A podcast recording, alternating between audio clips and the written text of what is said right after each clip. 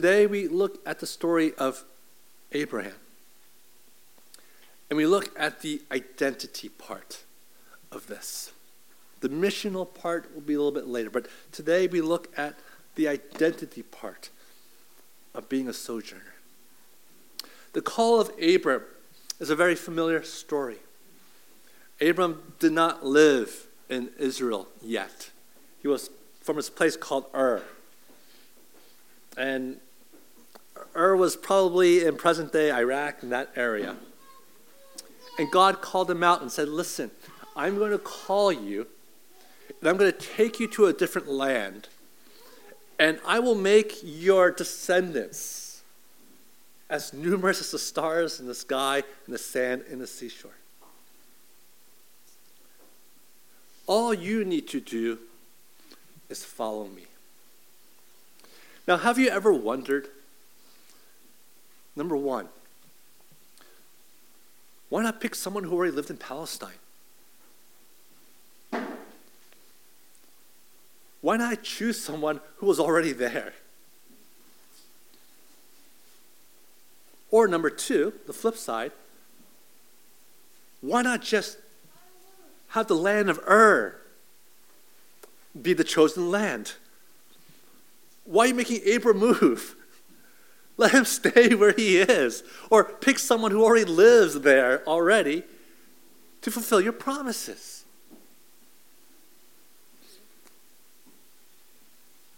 But God does something very interesting throughout Scripture. God moves people. And He always moves people out of their comfort and moves people out of the unknown, out of the known to the unknown, so that people will rely upon the Lord and no one else. And so his, here is Abram with nothing but a calling and assurance of, his, of God's promise that I will be with you that he takes his, fa- his wife and his family and he moves. Now, that itself is extraordinary to me. That there's something special about moving from one place to another, of being unsettled, that allows God's promises to work through. I do believe that in our world today that one of the issues that Christians have is that we have settled too quickly into this world as our home. And when you settle too quickly into the world as your home, you forget the world that is before you. You forget the kingdom of God that is to come. We know that the exiles were judged because of this. When the Israels were took out of Israel and exiled to Babylon, later on, when the Persians conquered them and the Persian government said, hey, you can go back to your land. There were people who were excited and they, and they went back, but there were others who just wanted to stay. Why do we need to go back? Our family's here, our business is here, we've settled, got a good life. Let's just stay. But God has a way of moving people, of making them sojourners, that they may remember that heaven is their home. Now you might think, okay, this is going to be easy. All right, Abram is just going to travel down. He's going to go into present day Israel or Palestine. He's going to start making uh, his, his little town. He's going to have kids. The kids are going to get married, and all of a sudden, you'll have this great boom of, of people. But that's not what happened to Abram, is it? He moved down there, and the two issues of the promises of God were not fulfilled right away the promise of offspring and the promise of the land. Remember, he couldn't have a child with Sarah until very late in his age.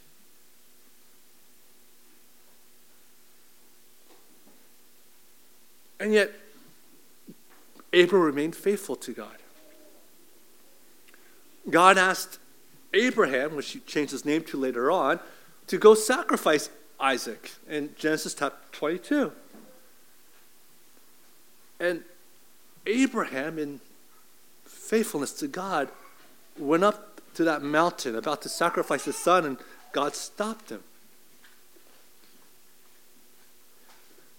Abraham knew God's promises. He said, God had told me, I will I'll inherit this land, and my descendants will be numerous. And yet, in the midst of my life, God, I've only had one child through Sarah.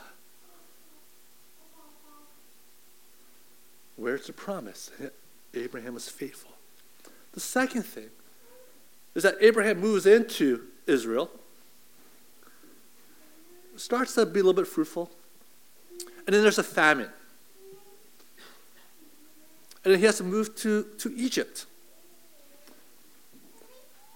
If you're Abraham, you're thinking, God, what's going on?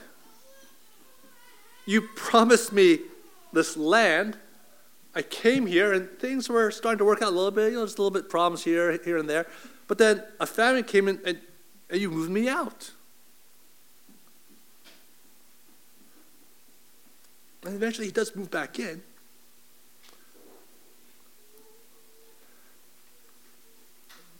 And again, you look at Abraham's life and you look at it and you go, God, what are you doing to this poor man? You've made this promise to him in Genesis chapter 12 from the very beginning that this is what you were going to do give him land and give him descendants. And it seems like all you're doing is moving him around. I don't know about you. But there's often a times in our lives when we know the promises of God. When God says to you, I will sanctify you, I will help you to grow in love for me and other people. And yet it seems as if those promises of my growth in the Lord is failing. It seems as if my relationship with God is stagnating. And you're wondering, God, where are you?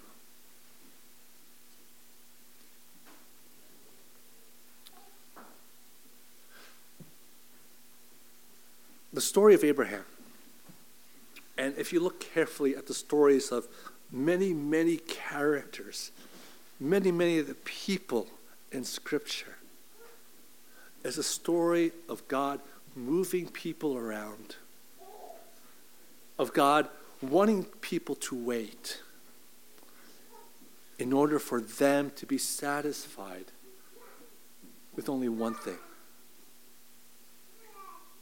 God's presence in their lives and the future kingdom to come.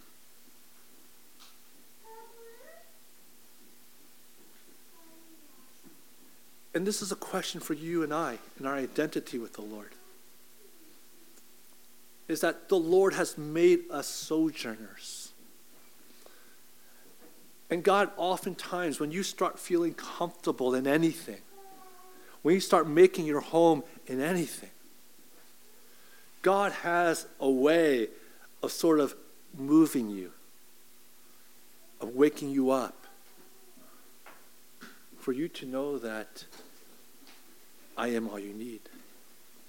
And when I was younger and I used to read the book of Genesis, I always thought, when I looked at Abraham, Isaac, and Jacob, I always thought, man, how, how did you trust God? Because I am a person, and maybe you're like me too, that if someone promises me something, I want it right away. I'm not going to wait five years, 10 years, 20 years. I want it right away. If God has promised me a land and God has promised me descendants, I want to see it now.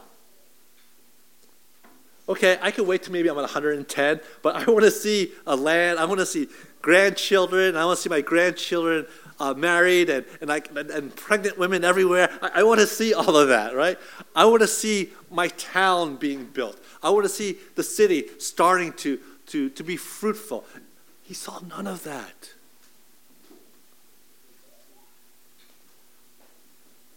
Isaac saw none of that. Jacob saw none of that. In fact, all they saw was their people in slavery in Egypt. That's all they saw. And yet, it wasn't the promises of when God would fulfill those that satisfied each of those patriarchs. It was simply knowing that God was their God and was present amongst them. Brothers and sisters,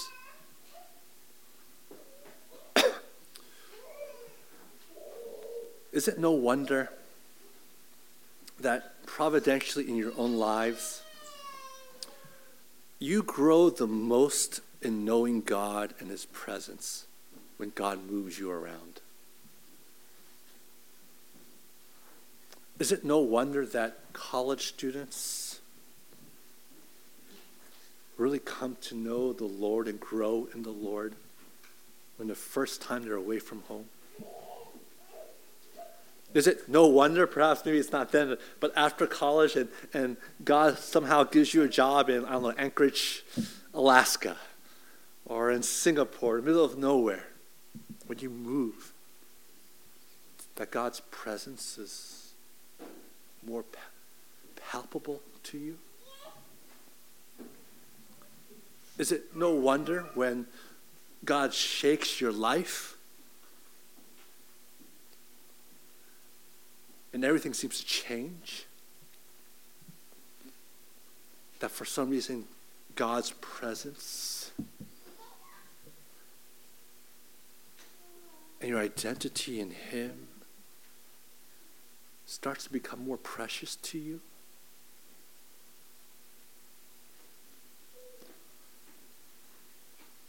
God uses all of these things.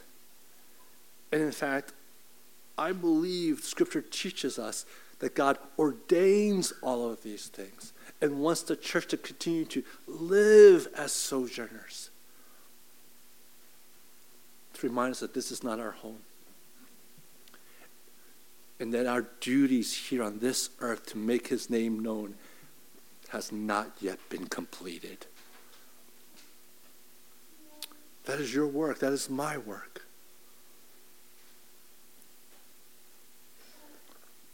Abraham was a man who trusted in the promises of God even when before his eyes nothing seemed to have gone right. But Abraham was also a man who was able to see God face to face and know that this God was present in his life. And this God was to be feared and to be loved. And that was enough for him.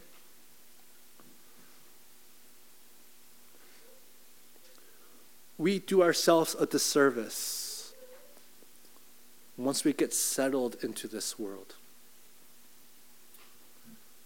we do ourselves an injustice when we think this life is all there is. For we forget God quickly.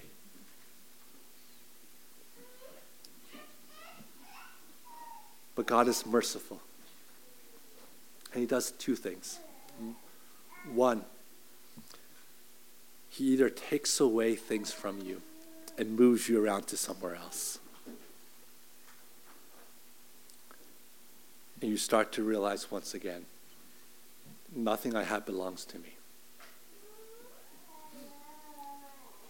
Or second, and I and I pray that this happens to, to our church more than the first because I don't want to see any of you guys move. I like I like you guys.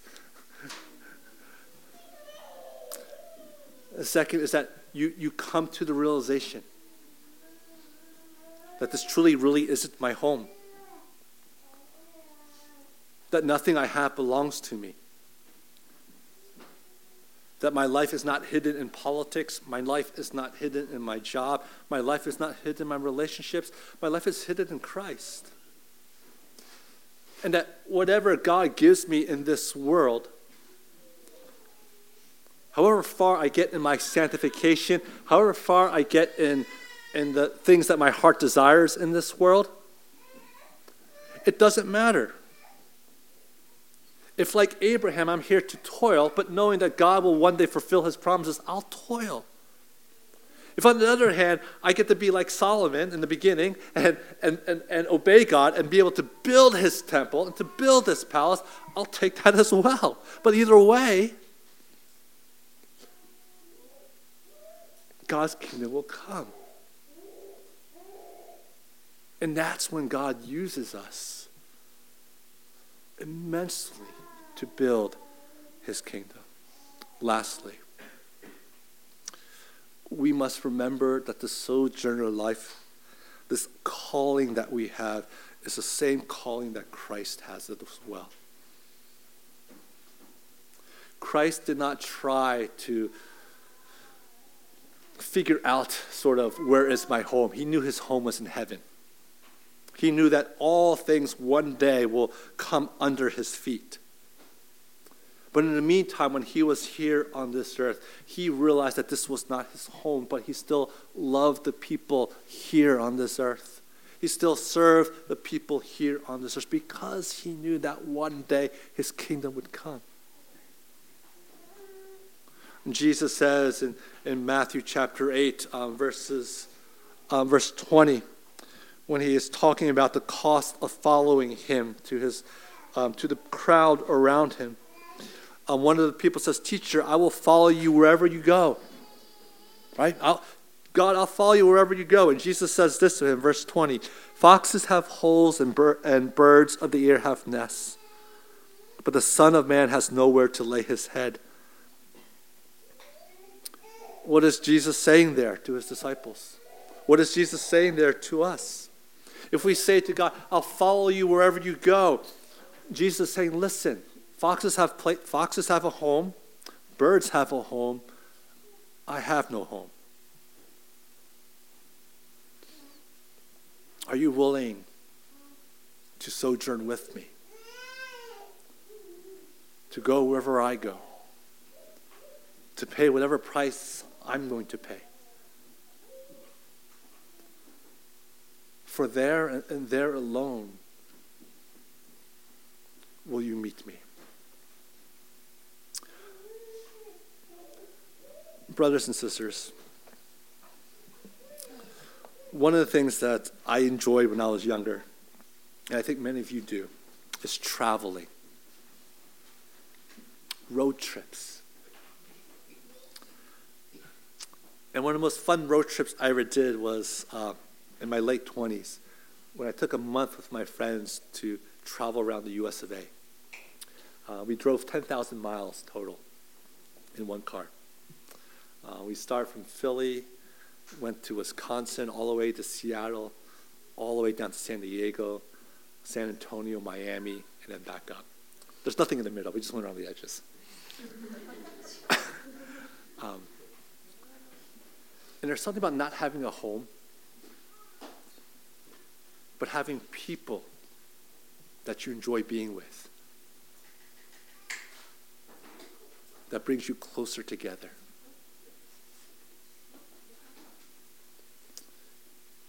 There's something about going from place to place and talking about where we're going to eat next, where we're going to stop by next, what should we go see next. But all of a sudden it's not about sort of where my home is, it's about who I'm with. That makes the journey more enjoyable. God has called us to this journey. And although you might have the same job for 10, 15 years, although you might live in the same house for 10, 12 years, it's only a small part of your life.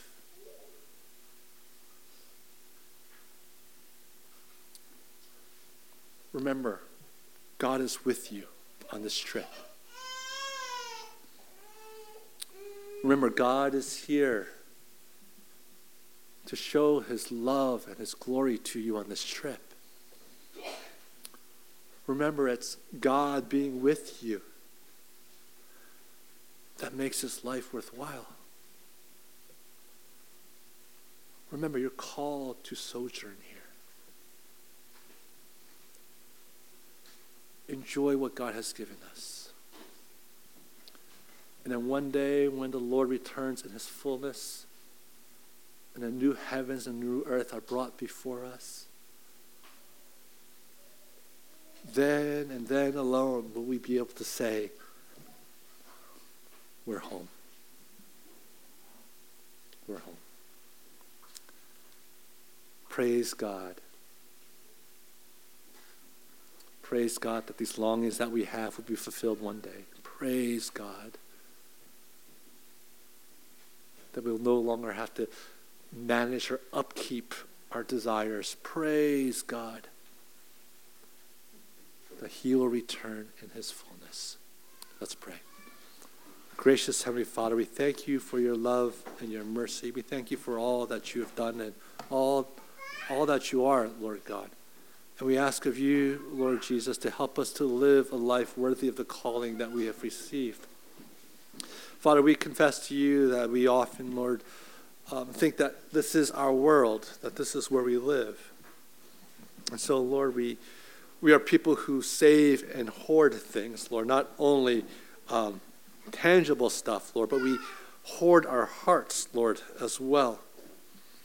But Lord, you tell us, Lord, and you share with us that your presence and your love for us is, is more than enough for each one of our days and the troubles that we may see.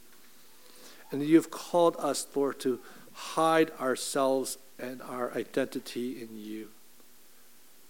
Let us be satisfied with that and that alone. And wherever you call us, with whomever you call us with, in whatever we may do, Maybe do it, Lord, with joy. Maybe do it, Lord, with, uh, with, um, uh, with courage. And may you, Lord God, show yourself to us each and every moment. In Christ's name we pray. Amen.